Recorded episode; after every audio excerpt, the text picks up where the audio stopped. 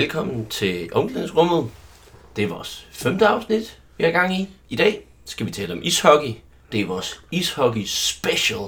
Og det er jo i den anledning, at øh, vi faktisk lige nu, mens vi optager, har gang i måske Danmarks største sportsbegivenhed, international sportsbegivenhed nogensinde, som er VM ishockey. Det er der måske ikke mange danskere, der ved, det er, men øh, på den internationale scene er der ikke så stor tvivl om, at det nok er den største. Men inden vi går i gang med at tale ishockey, så skal vi lige sige hej til mine to medværter. Jeg hedder selv Simon Kivits, og jeg har Benjamin. Ja, goddag. Jeg hedder Benjamin. Og jeg hedder Jonas. Fantastisk. Men øh, Benjamin og Jonas, skal vi ikke inden vi hopper ned i det store ishockey helvede, lige tale lidt om, øh, hvad der er sket i sportens verden her den sidste måneds tid. Ja, og øh, den første ting, der sådan er oplagt at snakke om, det er jo øh, en beef, der har været kørende mellem jer. Øh, da vi optog sidst, så sagde I jo, at det er tvivlsomt, om I begge to vil være klar til den her udsendelse, fordi det kunne være, at I stod hinanden ihjel først. Øh, hvad handler det om? Det handler om, at øh, Simon holder med Liverpool, og jeg holder med AS Roma. Og de har jo spillet nogle øh, drabelige semifinaler her i Champions League i løbet af de sidste par uger. Og det gik hverken værre eller bedre, end at Liverpool vandt. Det, det gjorde de. Det vil jeg gerne give dig ret i. Simon sidder i en Liverpool-trøje med autografer på lige nu, mens han smiler øh, meget øh, bredmundet og glad. Ja, altså, men øh, Roma lavede de to fejl, at øh, de lukkede fem mål i den første kamp, hvilket ikke er en specielt god idé. Særligt tit var de også dårlige til at tække dommeren. 7-6 var den, ikke? Ja, 7-6. Over to kampe. Ja. ja, ja. Men grundlæggende skal man lade være med at lade syv mål gå ind i, i to kampe. Ja, Godt. Det var Champions League for i dag. Nu er vores der, taktiske analyse. øh, vi er dog enige om, at vi er blevet venner igen, og at vi holder med Liverpool i finalen. Ja, det, det er det. Det gør vi. Og jeg sagde også, at jeg ville holde med Roma i finalen, hvis det kom der. Men det er også fordi, finalemodstanderen er Real Madrid, som udover at være en fascist ud Franco-klub, har vundet Champions League de sidste to år. Ja, vi gider ikke mere. Vi gider ikke mere. Det er vi enige om. Udover det, så har vi også været øh, til, til bedre begivenhed i Bremen med Football Weekly. Hvordan var din oplevelse af det? Altså, det var i uh, Bremen Teatret inde i København. Det er ikke den tyske havneby, hvor den grønklædte Werder-klub kommer fra. Men uh, Football Weekly er jo nok verdens største fodboldpodcast, så det var vi inde at se med britiske sportsjournalist koryfæer som Jonathan Wilson og Barry Glendenning. Så det var, altså jeg var vild med det. Det var rigtig underholdende. Hvad med dig, Benjamin? Hvad var din oplevelse af det? Ja, altså jeg synes, det var øh, rigtig, rigtig underholdende. De var, øh, de havde fine analyser af øh, sådan forskellige fodboldbegivenheder, så var det underholdende. Altså det er jo ligesom mange andre øh, gode podcasts, så er det jo, øh, så er det jo også både sådan, at man får viden og bliver oplyst, men det er også bare sjovt. Og de var sjove, og der var øh, masse sjov, hvad hedder det, respons mellem publikum og øh, dem. Og øh, Måske særlig øh, pingpong mellem dem og tre stive idioter, der sad ved siden af hinanden, som også selv har en sportpodcast, men det behøver vi ikke gå i dybden med. endnu. Ej, jeg synes, det var rigtig fint. Og det er tydeligt, hvorfor at de var øh, er en af de mest populære fodboldpodcasts overhovedet. Mm, vi fik også øh, stillet nogle spørgsmål af mere eller mindre øh, intelligent karakter. Jeg ved ikke, vi var vist ikke helt øh, tilfredse med svarene. Men det var også, vi satte dem også i, øh, i en uretfærdig situation, da vi stillede de spørgsmål. Skal vi have præsenteret var vores spørgsmål? kloge. Altså, jeg ville gerne have en, øh, en uddybning af Jonathan Wilson, der tilbage i februar eller marts skrev noget om øh, fodboldens fremtid som et Disney-fied dystopia i forbindelse med Champions League 8. delsfinalerne mellem Real Madrid og Paris Saint-Germain, men jeg glemte bare at øh, bede ham om at uddybe. Men hvor han også læser det ind i en late capitalism tankegang øh, mm. og så videre. Ja, en forfaldstankegang. Ja, folk var generelt øh, utilfredse med det spørgsmål. Benjamin? Jeg spurgte om, øh, hvad det havde betydet for international fodbold i midt-90'erne, hvis ikke øh, Bakeo havde skubbet Schmeichel i kvalifikationskampen øh, til VM 94 mellem Spanien og Danmark, og så havde Jero ikke scoret, og så havde Danmark erstattet Irland til VM i 94, og hvilken betydning det ville have haft for international fodbold. Og det grinede de lidt af, og så gik de videre. Ja, så i alt i alt en skuffende aften for, for os som journalister. Godt. Det må være Football Weekly for i dag. Lige nu en hurtig øh, shout-out til andre ting, der sker i sportsverdenen, og som i en eller anden måde måske også indbefatter nogle af os øh, i dag, som hvor vi optager, så har bokseren øh, Lomachenko lige erobret sin tredje uh, verdenstitel i tre vægtklasser, og det har han gjort i sin 12. kamp. En øh, dobbelt OL-mester for Ukraine, der lige har vundet den i let sværvægt på et ondt, ondt kropsstød på en også øh, tre mester, der hedder Linares. Han er i gang med at omskrive, hvordan boksning det skal, skal køres for tiden, så øh, det vil jeg helt klart anbefale, at hvis man har den mindste smule interesse for den sport, så skal man følge med i, øh, hvad, hvad den her Ukraine løber rundt og laver, for det er fandme vildt. En anden mulighed, hvis man er interesseret i boksning, det er jo at følge med i podcastprojektet Skyggeboksning, hvor øh, Simon er øh, medvært. Og øh, det er mindre kapitalismekritisk og mere boksefokuseret end den her podcast, men ikke nødvendigvis dårligere. Tak, Benjamin. Hvad med, hvad med dig, Jonas? Hvad har, du, hvad har du kastet dig ud i på det sidste? Jamen, jeg ser en del Giro d'Italia, når jeg ikke ser VM i ishockey. De uh, begyndte for en lille uges tid siden, og det er godt og vel, ja, deromkring, med at øh, køre rundt i Italien. Og i den forbindelse, så har jeg skrevet nogle, øh, hvad kan man kalde det, kulturhistoriske optakter til de enkelte etapper, som de kommer igennem i løbet af deres tur gennem Italien.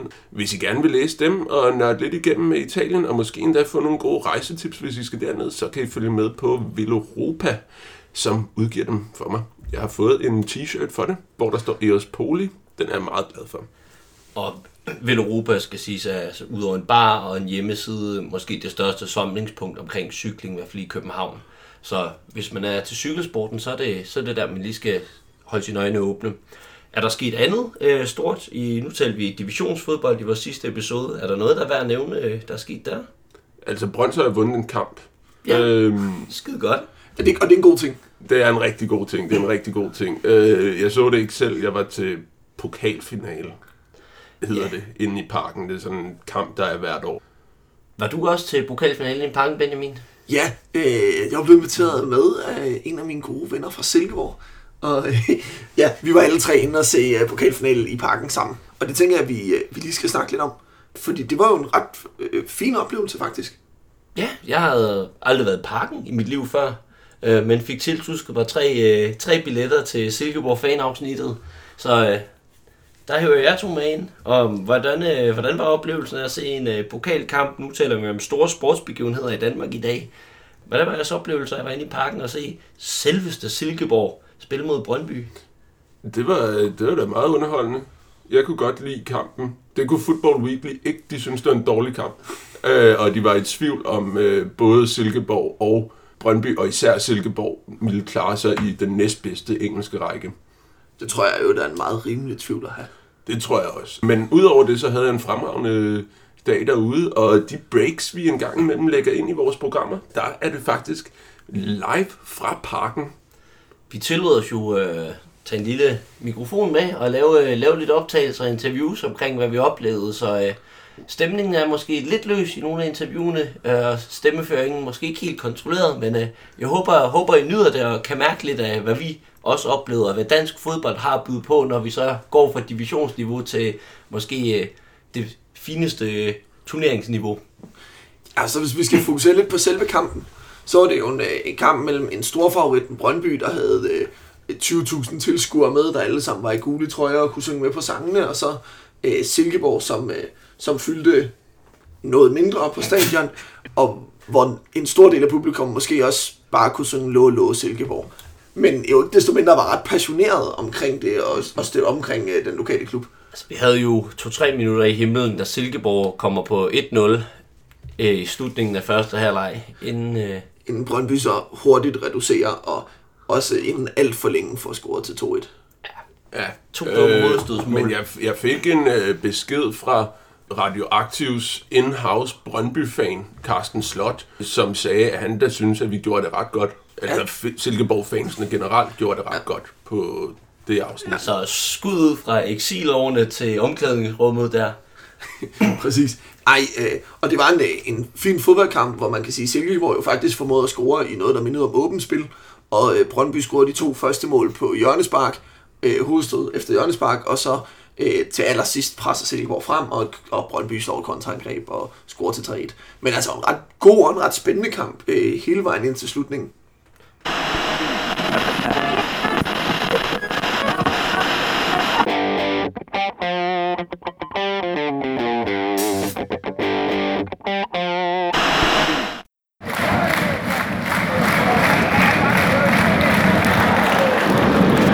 minutter ind i kampen. Stadig 0-0.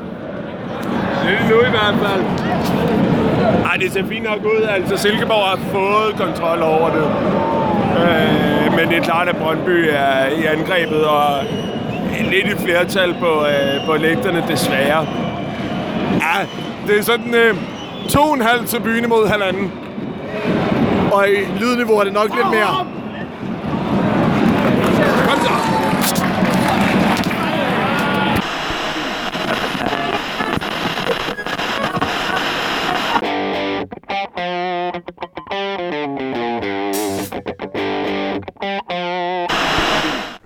Tale om ishockey i dag, og som vi nævnte i starten, så er det her en altså, sportslig mega begivenhed på verdensskala. Vi har altså vi har Østeuropa, vi har øh, nordlige Amerika øh, fulde opmærksomhed øh, under den her slutrunde.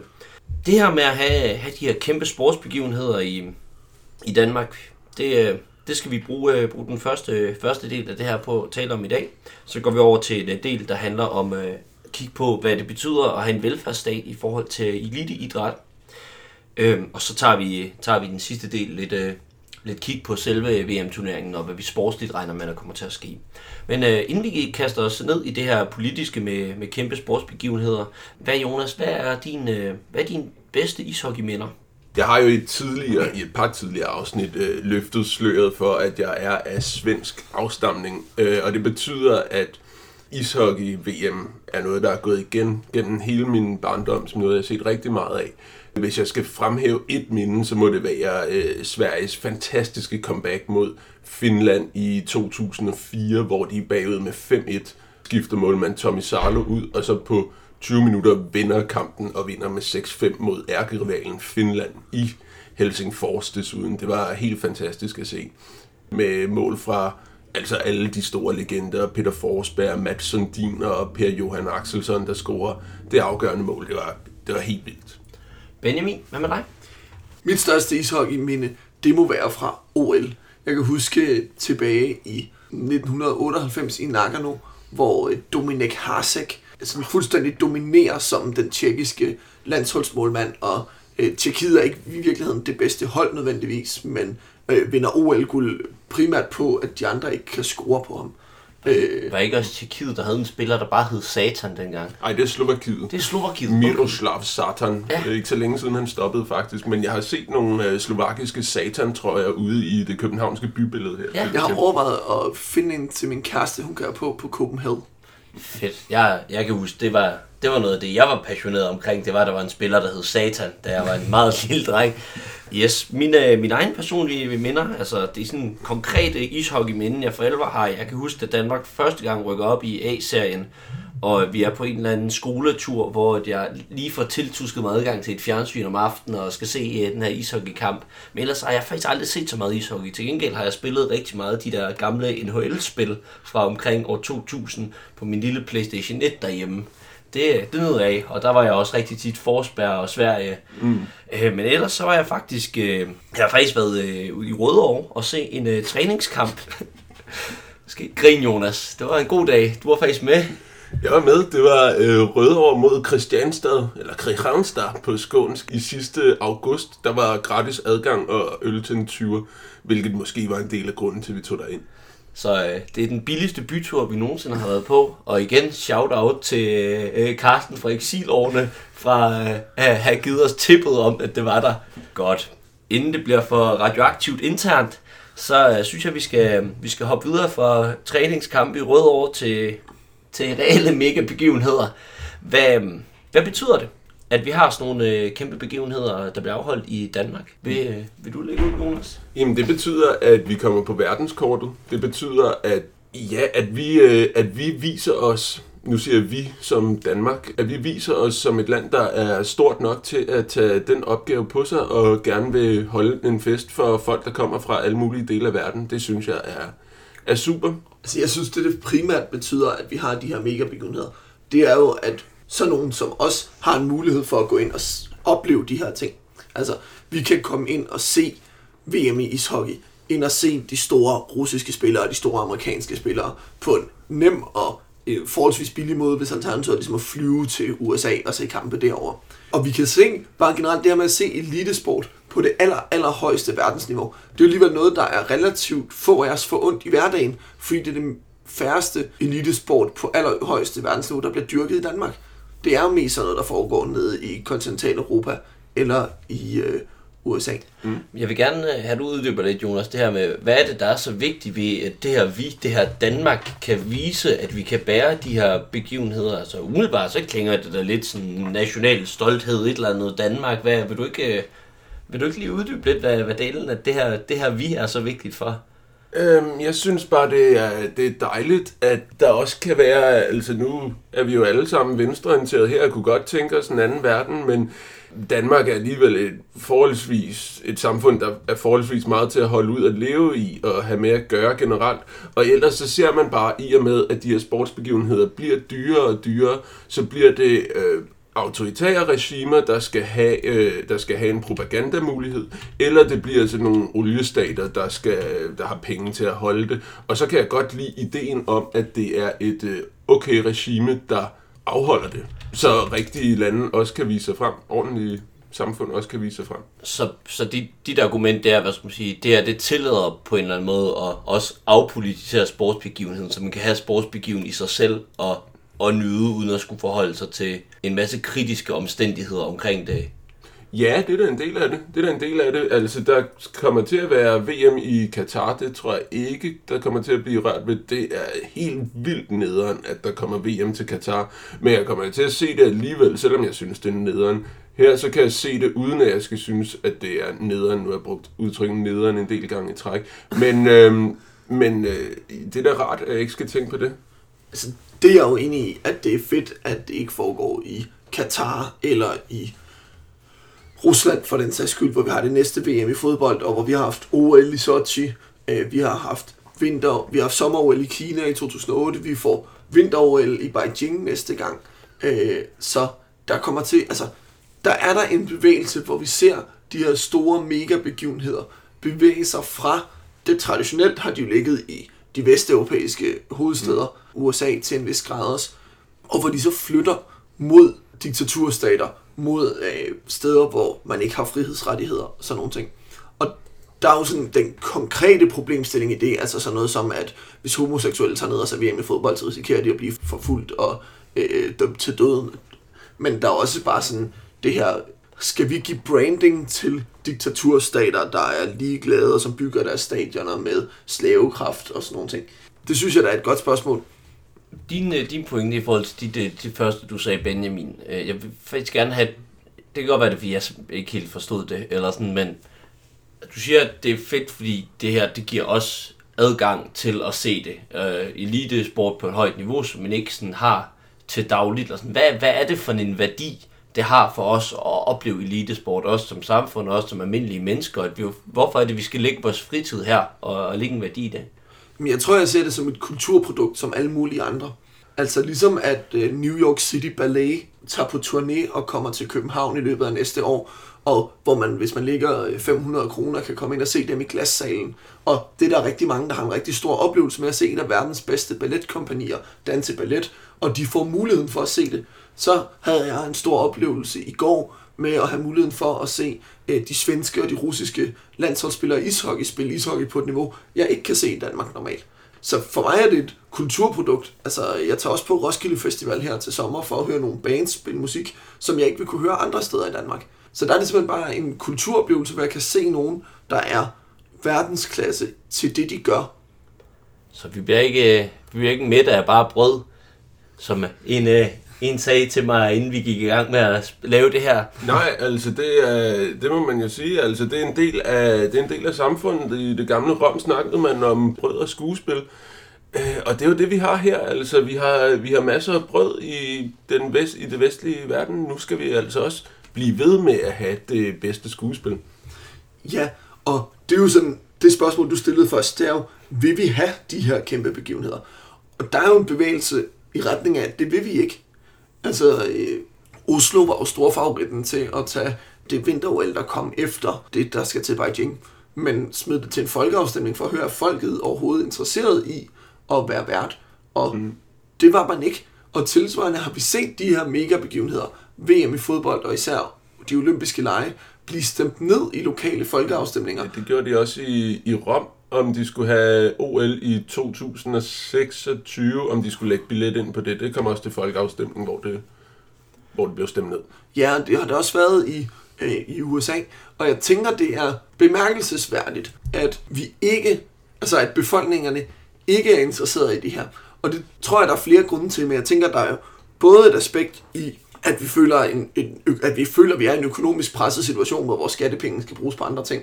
Men der er også et aspekt i, at der er nogle præmisser for de her megasportsbegivenheder, som fremstår forkerte for den almindelige befolkning. Altså, man bliver tvunget til at give rigtig store beløb til store korrupte organisationer som IOC, altså den internationale olympiske komité, og FIFA, den øh, internationale fodboldorganisation. Og der har også været intern kritik i Danmark af de vilkår, som øh, den internationale ishockeyfederation har lagt ned over AVM. Altså at man har sikret penge og gode billetter i en grad, så det minder om korruption og nepotisme. Jeg tror også, hvis vi kigger på øh, det, der var OL i London sidst, ikke?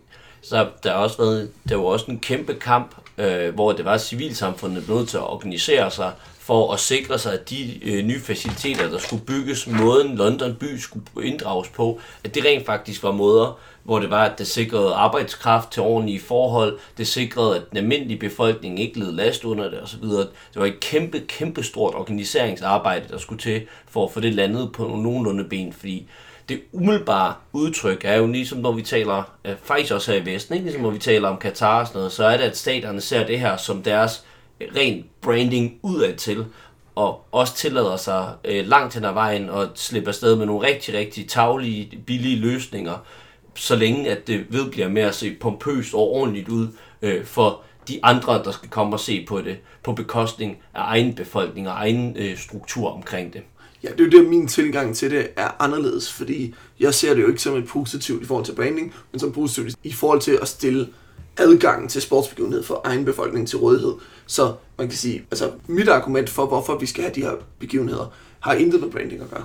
Men er det så ikke, er det så ikke nærmest sådan et uh, ideal socialistiske argument, der hedder under de rigtige samfundsforhold kan vi gøre det her på en god og ordentlig måde, hvor vi giver noget til befolkningen og løfter dem. Men hvis man tager den her mentalitet ind under hvor de her forhold, som de er nu, er det så ikke bare en legitimationsmekanisme, man bruger til at bære nogle andres dagsorden til sejren? Eller sådan? Jeg mener bare ikke, at man, kan, at man kan vinde den kamp på den måde, fordi hvis man lader være med at holde de her, øhm, de her sportsarrangementer som et land med øh, en nogenlunde sund forhold til øh, korruption og den slags, så, øh, så ender de bare med at være i Katar og Kina og Rusland hver gang, og de er ligeglade.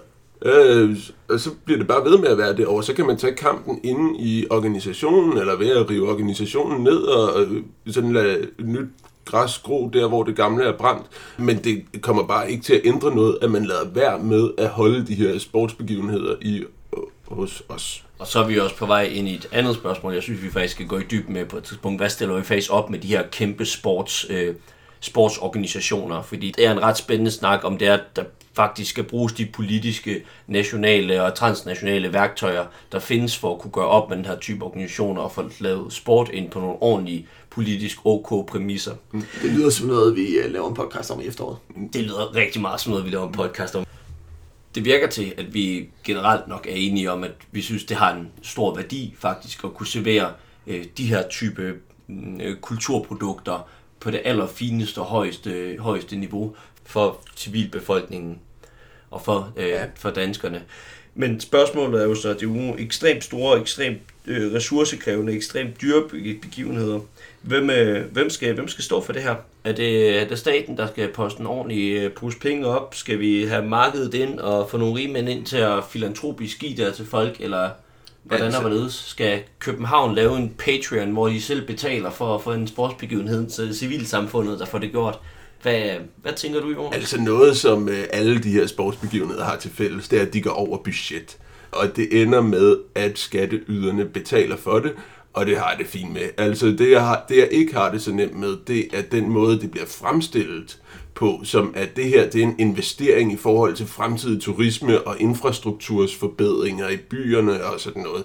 Altså alle de studier, der er lavet af det i samtlige byer, har vist, at det passer ikke. Det er kun en udgift. Så skal man sige det på en anden måde. Så skal man sige, vi vil gerne holde en kæmpe fest og vise se noget god sport hjemme hos os. Det betaler vi for. Ja, på den måde kan man jo sammenligne det med, nu snakkede jeg tidligere om New York City Ballet, der kommer på turné. Altså, og de billetter får jo tilskud på tilsvarende vilkår, som alle mulige andre teaterforestillinger i Danmark gør. Og i den sammenhæng kan man jo sige, de er jo også økonomisk understøttet af staten.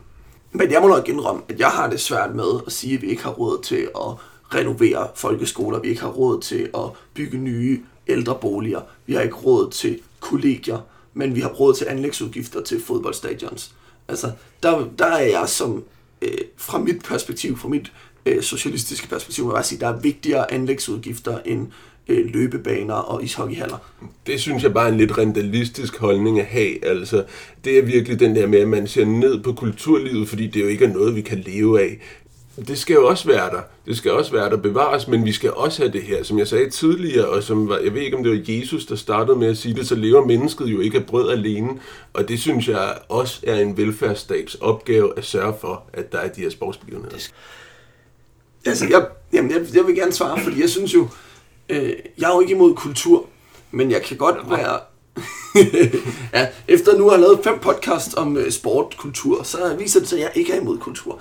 Øhm, men, jeg, men jeg synes faktisk, at vi skal, man kan tage en diskussion om, hvordan skal vi bruge vores skattepenge bedst muligt, og er det rimeligt at bruge dem på for eksempel elitesport? Kunne det ikke give mere mening at bruge dem på breddesport i stedet? Det er jo ikke fordi, at jeg er imod kultur, men det, det synes jeg jo, at vi skal have en reel diskussion af, hvordan bruger vi vores penge. Nu har jeg Og- selv arbejdet i en fodboldklub, der har beskæftiget sig med elitefodbold, og jeg kan sige, at det kommer til at gælde for al elitesport, så kan det ikke klare sig uden offentlige midler. Øh, så hvis vi gerne vil have elitesport i Danmark, så skal der bruges offentlige midler på det. Og så er vi vel også ude i en, en situation her. Hvis vi siger, at det ikke er staten og de offentlige midler, der skal til, hvor, hvor, er det så vi, hvor er det så de her ting kommer fra? Så er vi jo efterhånden lidt overladt til, at det er foreningslivet, der selv skal bære øh, sporten i Danmark og producere det, der så skal ramle ind og blive elitesport senere hen. Og eller så er det jo simpelthen, altså, så er det de store rige sponsortyper, markedskræfterne, der skal gå ind og, og redde, redde sporten og, og igen så også få det under sit, øh, sit å som, øh, som sted, hvor man kan lave sin egen reklame fremstød og vinde noget, vinde noget goodwill på. Men er det, er det de forhold, vi, vi ønsker os? Nej, jeg synes, det skal være offentligt understøttet. Jeg synes, det er en, øh, jeg synes sagtens, det kan være en offentlig opgave at støtte elitesport og afholdelsen af elitesports begivenheder. En af de store diskussioner i Københavns Kommune omkring de her elitesportsbegivenheder, der har været på det sidste, det har jo været det her forslag omkring et Formel 1-løb i Københavns gader. Og det er jo sådan en, en lidt sjov diskussion, hvor man især på venstrefløjen har haft sådan en, men det forurener rigtig meget. Og så er der nogen, der har lavet nogle analyser, der siger, at hvis vi lukker byen ned i fem dage for at lave øh, Formel 1-løb, så øh, forurener Formel 1-bilerne mindre end de biler, der normalt kører rundt ind i byen. Så det vil forurene, forurene mindre, hvis man havde et Formel 1-løb. Og så, så siger folk ting med symboler og sådan noget. men jeg tror, min pointe omkring det har været, øh, jeg synes, vi skal lade med det, fordi vi skal ikke bruge pengene på det. Hvis vi kan få det gratis, så er det da fedt. Altså, jeg vil gerne have sportsbegivenheder. Jeg vil også gerne have store sportsbegivenheder. Men, men jeg synes, der er et økonomisk aspekt, man er nødt til at tage højde for. Jeg synes, øh, men jeg er glad for, at vi ikke, nogen af os, kommer ind på det argument mod det, som er, øh, jeg kan huske, at der var VM i cykelløb i København, desuden nogle efterårsdage i fantastisk solskinsvejr i København. Øh, fantastisk cykelløb med enkelstarten herinde og linjeløbet ude i øh, Rimandskvartererne ude i Holte. Det var en fantastisk øh, begivenhed, men man skulle høre på dem, der brokkede sig over, at det tog 10 minutter længere at komme igennem byen, fordi der var cykelløb derinde på H.C. Andersens Boulevard. Og det er jeg glad for, at vi holder os for gode til.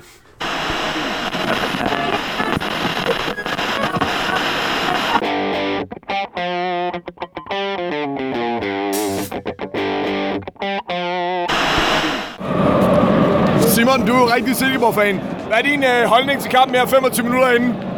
Øh, det er gået langt bedre, end jeg har regnet med. Vi har rent faktisk haft nogle angreb, bare for eksempel. Allerede der er det en stor succes. Der er ingen skid, mand.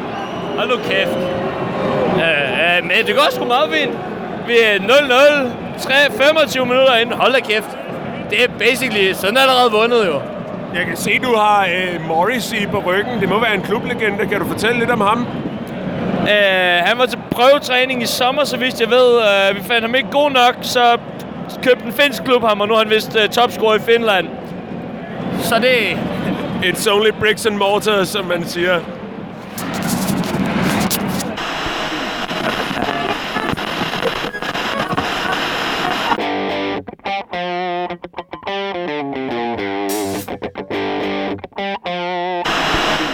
Og vi siger tak fra pokalfinalen her igen. Nu talte vi, øh, nu talte vi her i sidste del omkring det her med, om staten skal byde ind, om vi skal byde ind på elitesportsbegivenheder. Det skulle de måske, måske ikke. Øh, men det der var i hvert fald var, at det var bredde sporten, den skal dækkes på en eller anden måde. Og det er også en offentlig opgave at gøre sport som et kulturprodukt tilgængeligt for alle. Når vi taler ishockey, så taler vi en, øh, en særlig, særlig form for sport, der faktisk kræver ekstremt høj grad af udstyr, og derfor måske i, i sig selv er med til at ikke muliggøre, at folk fra alle klasser og alle baggrunde kan deltage. Er det her ikke øh, kerneeksemplet på, øh, hvordan staten skal spille ind i forhold til at være understøtte bredde sport? At øh, skulle sikre sig, at der skal en økonomisk understøtning til, så alle kan spille ishockey. Jo, altså man har haft diskussionen i Sverige ret meget, så man jo også må sige nok er det mest socialdemokratiske land i hele verden. Altså, at ishockey det er så dyrt. Man skal bruge rigtig mange forskellige former for, øh, for beskyttelse. Man skal have skulderbeskyttelse, man skal have halsbeskyttelse, man skal have skri- skridtbeskyttelse osv. osv. Og man skal have dyre skøjter, så skal man have øh, nogle rigtig dyre stave, som efterhånden mere og mere er lavet af kulfiber, som er meget dyrere end træ. Og så skal man have hjelm på. Det er en rigtig stor udgift, og for børn, der vokser og vokser ud af de her ting, er det en kontinuerlig udgift for forældrene. Og det udelukker en øh, masse sociale klasser fra at spille ishockey. Så man har jo haft diskussionen i Sverige, og de kom frem til, at der for børn, der har øh, nogenlunde talent for det, så er der ishockey-skoler, hvor skolerne stiller tingene til rådighed. Jeg er i hvert fald meget mere frisk på, at vi skal bruge skattepenge på at understøtte en bredde idræt og en folkelig idræt, der er baseret i, hvad har befolkningen lyst til at dyrke, i stedet for at vi skal bruge det på at støtte få elitesportsudøvere. Øh, det er af flere grunde. Den primære er nok, at der ikke er en sammenhæng mellem elitesport og breddeidræt. Altså man kan ikke se en sammenhæng mellem, hvis man har dygtige elitesportsøvere, så får man også flere breddesportsøvere. Til gengæld kan man se, at hvis man støtter breddeidrætten, så kan man få flere til at dyrke sport. Og jeg tror, det er godt for et samfund, både som kulturprodukt og kulturproduktion, at der bliver dyrket sport, men også bare ud fra et sundhedsperspektiv. Altså, det er godt for et samfund, at folk rører sig. Det er godt for et samfund, at folk møder hinanden ude i samfundet, snakker sammen på tværs af øh, deres almindelige sociale grupper og sådan nogle ting. Så jeg kan sagtens være på, at vi skal bruge skattepenge på at understøtte sport. Men jeg synes også, man kan finde modargument. Så man kan sige, at ishockey er en rigtig dyr sport, men altså, der er jo også dyrere sportsgrene. Hvad med sådan noget som polo, hvor man skal have fire heste og en stor græsplæne øh, for at kunne dyrke sporten? Skal staten understøtte, at alle, der har lyst til det, kan få lov til at have fire heste opstallet et eller andet sted, så de kan dyrke polo? Man kan også, hvis man tager, tager hvad skal man sige, kerneeksemplet på, hvor den her statslige investering i bredde sport har været en succes, så er det jo Island over de seneste par år med deres fodbold. Men det er jo også med sådan en, altså det er jo ikke bare at lægge en plæne, der skal jo faktisk bygges, øh, bygges tag på og ind i en, øh, en regulær bygning mange steder, for at man kan få det her holdt ved lige og være tilgængelig for hele befolkningen hele året rundt. En lignende øh, dansk historie vil jo være bygningen af øh, idrætshaller og svømmehaller op igennem øh, 50'erne og 60'erne, især i forbindelse med kommunalreformen tilbage i 1970, hvor mange af de små sovnekommuner blev slået sammen og havde øh, penge i øh, kommunekassen, og så fik de at vide, at nu skal du slå sammen med nabokommunen, som er den store by, og så tænkte man, hvad fanden skal vi gøre med de her penge? Om vi kan bygge en sportshal og en svømmehal, og så kan vi lægge dem i vores gamle sovnekommune, og så er det i hvert fald ikke den store bykommune, der får pengene. Der er en øh, del øh, svømmehaller og idrætshaller, der er bygget lige de år, hvor man skulle have brændt nogle penge af, inden man blev underlagt den lokale købstad. Og det har også været med til at understøtte nogle af de sportsgrene, hvor Danmark er stærke. Badminton, håndbold, fordi der er mange sportshaller i Danmark. Svømning, fordi der er mange svømmehaller i Danmark. Det er virkelig, virkelig sjov øh, observation, det der med, at der er nogle sportsgrene, der faktisk følger områder i landet, og hvor det virker til, at det faktisk er mindre byer og byer gående mod ikke at eksistere, der er øh, voldsomt skarpe til lige netop at spille sådan nogle holdsport, for eksempel. Øh, eller halvsport, undskyld, øh, som ja, badminton og håndbold og så videre. Så skal vi nok sørge for, at øh, Silkeborg kommer og æder vole, når det er dem, der ender med at blive det gode hold. Men det er en anden historie. Når vi taler øh, breddeidræt, så er det jo også, øh, så er det jo også en del ofte af politiske sundhedssatsninger. Ishockey, det er æderbank med ikke en sund sport, i hvert fald ikke den måde ishockey er begyndt at tage sig ud over de sidste ja, ufattelig mange årtier. Øh, den her ekstremt øh, voldsom sammenstøds sport med masser af slag i hovedet, og hvor der bliver fremelsket et lille slagsmål inde på banen i ny og næ.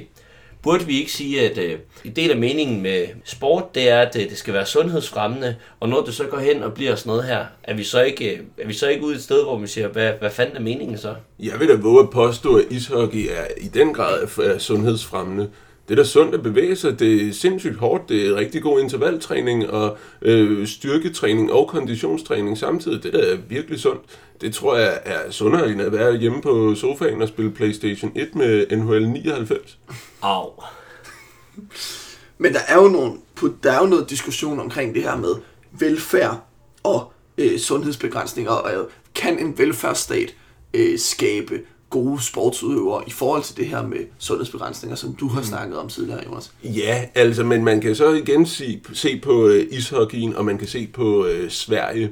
Og der er en øh, ret kontinuerlig debat, især når de taber til Kanada. Det handler om, at i de svenske ungdomsrækker, op til de er 16 år, mener jeg, der er det forbudt at takle det er for farligt. Og folk, folk, bare for, for folk, der ikke lige har set ishockey, hvad er en takling i ishockey? Det er ikke sådan noget, hvor man lige prikker bolden væk fra fødderne af folk. Nej, en takling det øh, foregår med øh, skulderen, overkroppen eller hoften, og så må man ellers gøre nogenlunde, hvad man vil med det i ret høj fart, fordi de står på skøjter. Og ofte så er det sådan noget med folk, der står med en puk ude ved en plexiglasbande, og så bliver de smadret ind i den her plexiglasbande med en, der kommer skøjtende ind mod dem i høj fart. Ja, men det må man altså ikke i de svenske ungdomsrækker, indtil de bliver 16. Og det er ikke så meget på grund af øh, knoglebrud og sådan, det forekommer selvfølgelig også, men det er mest på grund af, at når de falder tilbage og slår hovedet ned i isen, selvom de har hjelm på, så kan man godt få nogle hjernerystelser, og hjernerystelser er et rigtig stort problem i ishockey. Det, der så sker, når Sverige taber til Kanada, det er, at den nordamerikanske spillestil er endnu hårdere end den europæiske spillestil, som er mere teknisk og taktisk betonet. Og der må de altså godt takle, så det betyder, at de har fået en anden form for ishockey med ind med modersmælken, så at sige, og den her form for ishockey har i de senere år vist sig som den øh, mest succesfulde, og europæiske hold er begyndt at spille mere nordamerikansk, hvor det handler om at gå lige på mål, og så ellers bare tons ud af.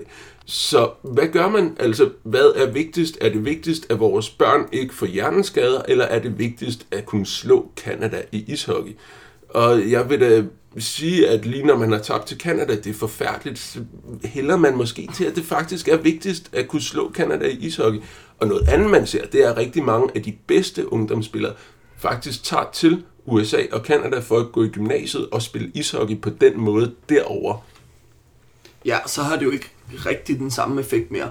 Og så alligevel, fordi så kan det godt være, at man mister den der top procent, der så går over og takler og får hjerneskader, eller potentielle hjerneskader. Men hvis øh, den store bredde ishockey i Sverige, alle de unge gymnasieelever, der dyrker ishockey, hvis vi kunne slippe for, at de får hjerneskader, så tror jeg måske også, det er værd, at vi bliver kaldt for en øh, pylderstat og øh, sådan nogle ting af, øh, af vrede ishockeyfans. Jo, men man må også bare tage sporten på sportens præmisser. Men det er jo ikke en unik ishockeypointe, det her med at sige, at vi har en sport, der er rigtig voldelig, og hvordan forholder vi os til i, i sådan en moderne velfærdsstat og en moderne stat, der ligesom forsøger at tage hensyn til borgerne, beskytte borgerne mod deres egne valg. Hvordan forholder vi os til det? Vi ser det i amerikansk fodbold, som jo på mange måder er ved at dø i ungdomsrækkerne i USA, fordi man hører om, hvordan øh, de fleste udøvere får hjerneskader. Vi ser det også en diskussion om, hvorvidt at det skal forbydes at hætte til en fodbold i ungdomsrækker, fordi at folk får de her øh, mikrohjernerystelser, som på længere sigt kan være skadelige. Hvornår har den diskussion været? Den, ja, den findes. Den diskussionen findes. Og det, altså, det vil jo være forfærdeligt. Det vil jo være forfærdeligt. Altså, der er det folks eget valg at gå ind, så liberal er jeg dog. Det er folks eget valg, at de kan dyrke den her sport, og så er det altså den sport, man dyrker. Altså vil vi have, at de ikke dyrker den? Det lyder lidt sådan nogle gange. Så det eneste, man må, det er at gå til yoga i Fitness World. Altså, det vil jo være forfærdeligt. Men er der ikke igen, er det ikke bare i- dig i virkeligheden mest, der sidder og har en absolut fascination af eliteidræt øh, på det højeste top professionelle niveau, hvor pointen måske i virkeligheden er, at jo, det er da fedt, og det er spændende, og det er rart, når vi får lov til at kunne nyde, øh, og også se nogen, vi kan, kan forholde os til, øh, har egen øh, kulturbaggrund, vokset op i Danmark, ligesom os, der klarer sig godt. Men er det vigtigste ikke, at vi faktisk har det her sundhedsblik på sporten, og vi kører det i, med et bredt øje med? Jeg mener, at øh, sundheden, at sundhedsblikket er med i min holdning. Jeg mener, at det tager en del af fascinationen fra sporten, hvis der ikke er det her lille fareelement med. Altså, man kan sige, jeg, jeg cykler nogle gange nogle lange ture, og så må jeg så ikke cykle hurtigt ned ad bakke. Og desuden kan det blive kørt ned. Det er da også farligt. Hvorfor skal jeg have lov til det, når jeg kan sidde på en kondicykel inde i uh, Fitness World? Altså, det, det gider jeg ikke. Jeg ved, at hvis jeg skal endelig skal cykle, så vil jeg da også ud i landskabet. Det, ellers er det da røvsygt.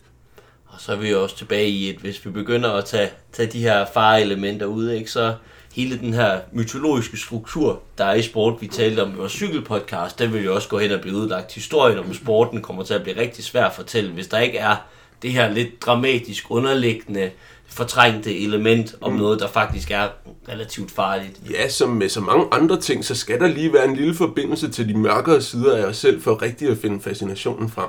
Jeg tror bare godt, jeg synes, at vi kan have hovedstød med i de store fodboldligaer, og så sige, men før du er 14, så skal du lade være med at hætte til bolden. Må man så kun spille bolden ned ved jorden? Så skal vi alle sammen spille som Barcelona. Det ville da være forfærdeligt. Nej, du kan godt lave lange afleveringer og brysttæmninger og øh, sådan nogle ting, uden at det skal være tiki-taka det hele. Godt, den, øh, den diskussion, den øh, får I lov til at tage et par handsker på og klare bagefter. Apropos handsker, øh, boksning har jo faktisk, apropos sundhedsmæssige grunde, øh, været en ulovlig sport i Norge i ekstremt mange år. Øh, Al boksning. al, øh, I hvert fald al professionel boksning, al boksning uden, øh, uden hjelm på. Jeg tror, der har fungeret øh, amatørboksning. De har bare aldrig været på særlig højt niveau i Norge. Men der er der jo, der er der jo faktisk skidt i de senere par år, at, øh, at boksning er blevet, øh, som professionel sport, er blevet lovlig. Og der må man nok også se et eller andet hyklerisk niveau, i hvert fald virke aktivt i politik til at skabe forandringer, fordi de har hende her bokseren, der hedder Cecilia Brækhus, som bliver betragtet som den bedste bokser på tværs af alle vægtklasser for kvinder, øh, som den absolut bedste. Og i takt med, at øh, hun har fået kæmpestor succes og bliver ved med at vinde sine kampe, og nu også bliver vist, øh, lige blevet vist på HBO sidste måned, så tror jeg også, at Norge har set, Hovsa, det er da ret spændende at have en stjerne, der er ret god til det her. Vi vil gerne have, at hun kommer til Norge, bokser sine kampe, og vi også som nation kan bruge det her i propagandaøje med, og få noget, noget fame and glory ud af det. Så på den måde, så, øh, så hvad skal man sige, gode sportsresultater er også med til at ændre tilgangen til det her øh, sundhedsblik. Ja, og der synes jeg jo med det her med verdens bedste kvindebokser i et land som Norge, er jo oplagt til at køre os videre i vores næste snak. Det er det, fordi øh, den sidste del af det, det er, øh, hvordan fanden laver man øh, top motiveret elite sportsudøvere, når man ikke har prøvet at blive sult og sidder i et trygt øh, land med et stærkt sikkerhedsnet som de nordiske lande. Hvad er det, der driver en til at blive den bedste kvindelige bokser overhovedet, Benjamin?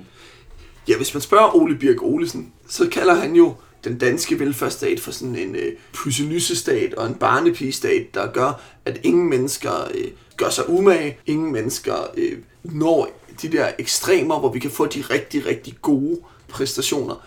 Ud fra det perspektiv, så skulle man tro, at der ikke var nogen elitesportsudøvere i Danmark. Men det er jo heldigvis ikke rigtigt. Ej, jeg tror, at hvis man ser på øh, titler, internationale titler per capita, så tror jeg, jeg kan, jeg, måske er Benjamin ved at finde noget, øh, noget statistik frem, men så tror jeg virkelig, i forhold til hvor få mennesker vi er i eksempelvis Danmark, Norge og Sverige, så, øh, så tror jeg, det er rigtig godt for det, at vi, øh, at vi har en velfærdsstat i forhold til, hvor meget vi skal vinde. Vi har en titel, vi har en her. Sverige ligger, Norge ligger nummer to. Ja, lad os nu lige hoppe til øh, sommer Det der med at bruge mm. vinter som ja, okay. parameter for, hvem, om velfærdsstater er gode til sport, er ikke så god. Men hvis vi kigger på medaljer per indbygger. Ved sidste år, sommer i Rio de Janeiro, så var Danmark verdens øh, 6. bedste land. Øh, Holland var nummer 13, Storbritannien var nummer 16, og de lande, der er mindre, New Zealand var nummer 4, de lande, der øh, klarer sig bedre, det er jo i høj grad lande, der har meget få indbyggere og meget få medaljetager. Mm. Altså, Men man kan se, altså Sverige ligger nummer 19, USA er ikke med i top 30, kan jeg lige se. Så de er nummer 37, det er jo ikke særlig godt. Så på den måde, så er det måske bare en fortælling, der passer rigtig godt ind i et Ole Birk Olsen narrativ, end det har noget at gøre med de reelle præstationer. Ja, fordi hvor man kan sige, det kan godt være, at velfærdsstaten betyder, at vi ikke får drevet folk sådan helt så langt ud i ekstremerne, som man kunne. På den anden side, så giver velfærdsstaten også nogle muligheder for, at man kan tage nogle chancer. Det er jo sådan, at hvis man var i USA og havde muligheden for at satse på en elitesportskarriere, men vidste, at hvis det ikke lykkedes, så var man røvrent, så kunne man ikke betale sin husleje, der var ikke nogen understøttelse, der var ingenting. Så er det måske mindre attraktivt at tage chancen og forsøge sig som elitesportsøger. Hvorimod i Danmark, der har vi et socialt sikkerhedsnet. Vi har muligheden for at tage en uddannelse, der ikke koster penge for øh, individet i samme grad, som øh, college-uddannelser gør i USA. Så der er jo nogle muligheder i Danmark, hvor man kan sige, at folk kan tage chancen som elitesportsudøver. Hvis det ikke virker, så går det nok. Så på den måde har vi måske en større potentiel pulje at vælge fra. Ja, altså det, den helt store kliché, hvad det her er, det er jo sådan det der med, at Michael Laudrup, at hvis Michael Laudrup var vokset op i en brasiliansk favela, så ville han også have været den bedste spiller i verden, fordi manglede han ikke lige det der aller sidste for at træde op på det aller, allerhøjeste trin, altså hvor de helt store er Zidane, der kommer fra en meget fattig familie, indvandrerfamilie i Marseille, og altså Ronaldo, den rigtige Ronaldo nede fra Brasilien, der har spillet i de der øh, i de der sådan, skraldebefængte gader i favelaerne, Diego Maradona, der også kommer fra helt vildt fattige kår. Kunne Michael Laudrup ikke have været op på det niveau, hvis han ikke var søn af en øh, øvre middelklasse fodboldspiller fra Vandløse? Modargumentet vil jo være, at hvis Michael Laudrup havde boet i en favela, så var der større chance for, at han var død af dysenteri eller skudt i en bandeopgør i forhold til, når man øh, bor i Wien eller Vandløse, som han gjorde. Ja, men eftersom Michael Laudrup er medstifter af CEPOS, så må han jo være enig i den analyse.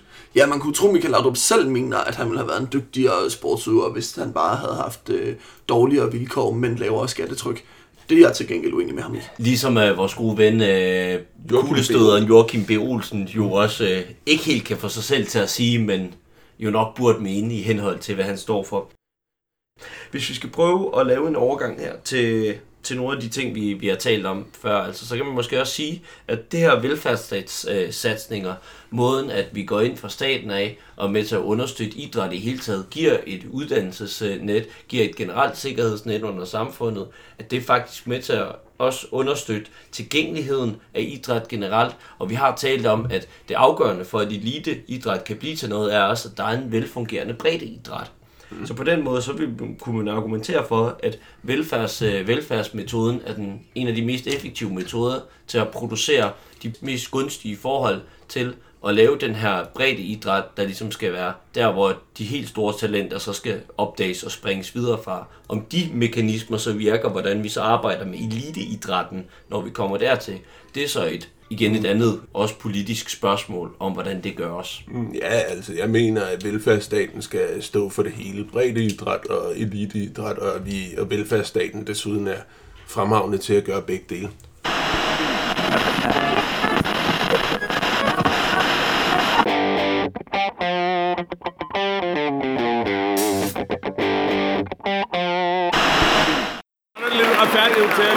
Aarhus Pokalbrænd er lige blevet offentliggjort til at være Simon Jakobsen fra Silkeborg. Hvad siger du til det? Det er fuldt fortjent. Altså, det, det var som at se Franco Baresi, og så spiller han for, uh, for Silkeborg. i en pokalfinale som i dag. Altså, det var, det var så smukt at se. Uh, det er ærgerligt, at Silkeborg ikke vinder, men uh, Brøndby var bare bedre. Min klare vurdering er, uden ham, så har Brøndby scoret mindst tre mål mere. Ja, fuldstændig, fuldstændig. Altså, han har det hele. Altså, udover at han er sådan øh, en gud i nærkampene, så er han også bare overblikket som, øh, som ingen andre på banen i dag. Og og ja, det, det er smukt, det er smukt. Og jeg er glad for, jeg er glad for at sportsjournalisterne også kunne se ud over, hvem der rent faktisk vandt, og give den til den, der havde fortjent det. Hvad siger du til, at Simon Jakobsen bliver årets pokalfighter? Vi har snakket om det siden uh, midt første halvleg. Det er så fortjent. Han har ryddet så vanvittigt op dernede uh, imod vanvittigt hårde odds. Og han har ikke gjort nogen fejl på de tre mål, der endte med at gå ind. Så øh, uden tvivl, uden tvivl øh, årets pokalfighter, og så endda for det tabende hold. Sikkert dog. Jeg er helt enig. Kæmpe fejl, kæmpe indsats. Klart fortjent årets pokalfighter, Simon Jacobsen.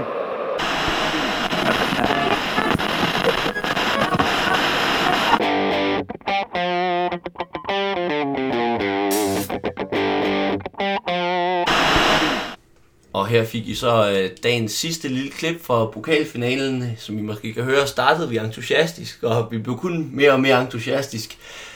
Som uh, tiden gik, og ølene gled ned. Ja, Der var også shots. det behøves vores kære lytter ikke vide. Vi skal finde ud af, hvem der kommer til at vinde ishockey VM. Først, øh, hvordan er det gået med Danmark, Jonas? Jamen, det er i store træk gået fint. Øhm, de har slået Tyskland, og de har slået Norge. Det var to af de kampe, som ligesom var på vippen, men som man som værtsnation med øh, rigtig mange dygtige spillere helst skal vinde for at have en mulighed for at komme i kvartfinalen. Den mulighed findes i høj grad, og det handler om en kamp, og den finder sted mod Letland, og jeg mener, det er mandag den 14 eller tirsdag den 15. Det vil sige øh, 6-5 dage før det her podcast udkommer.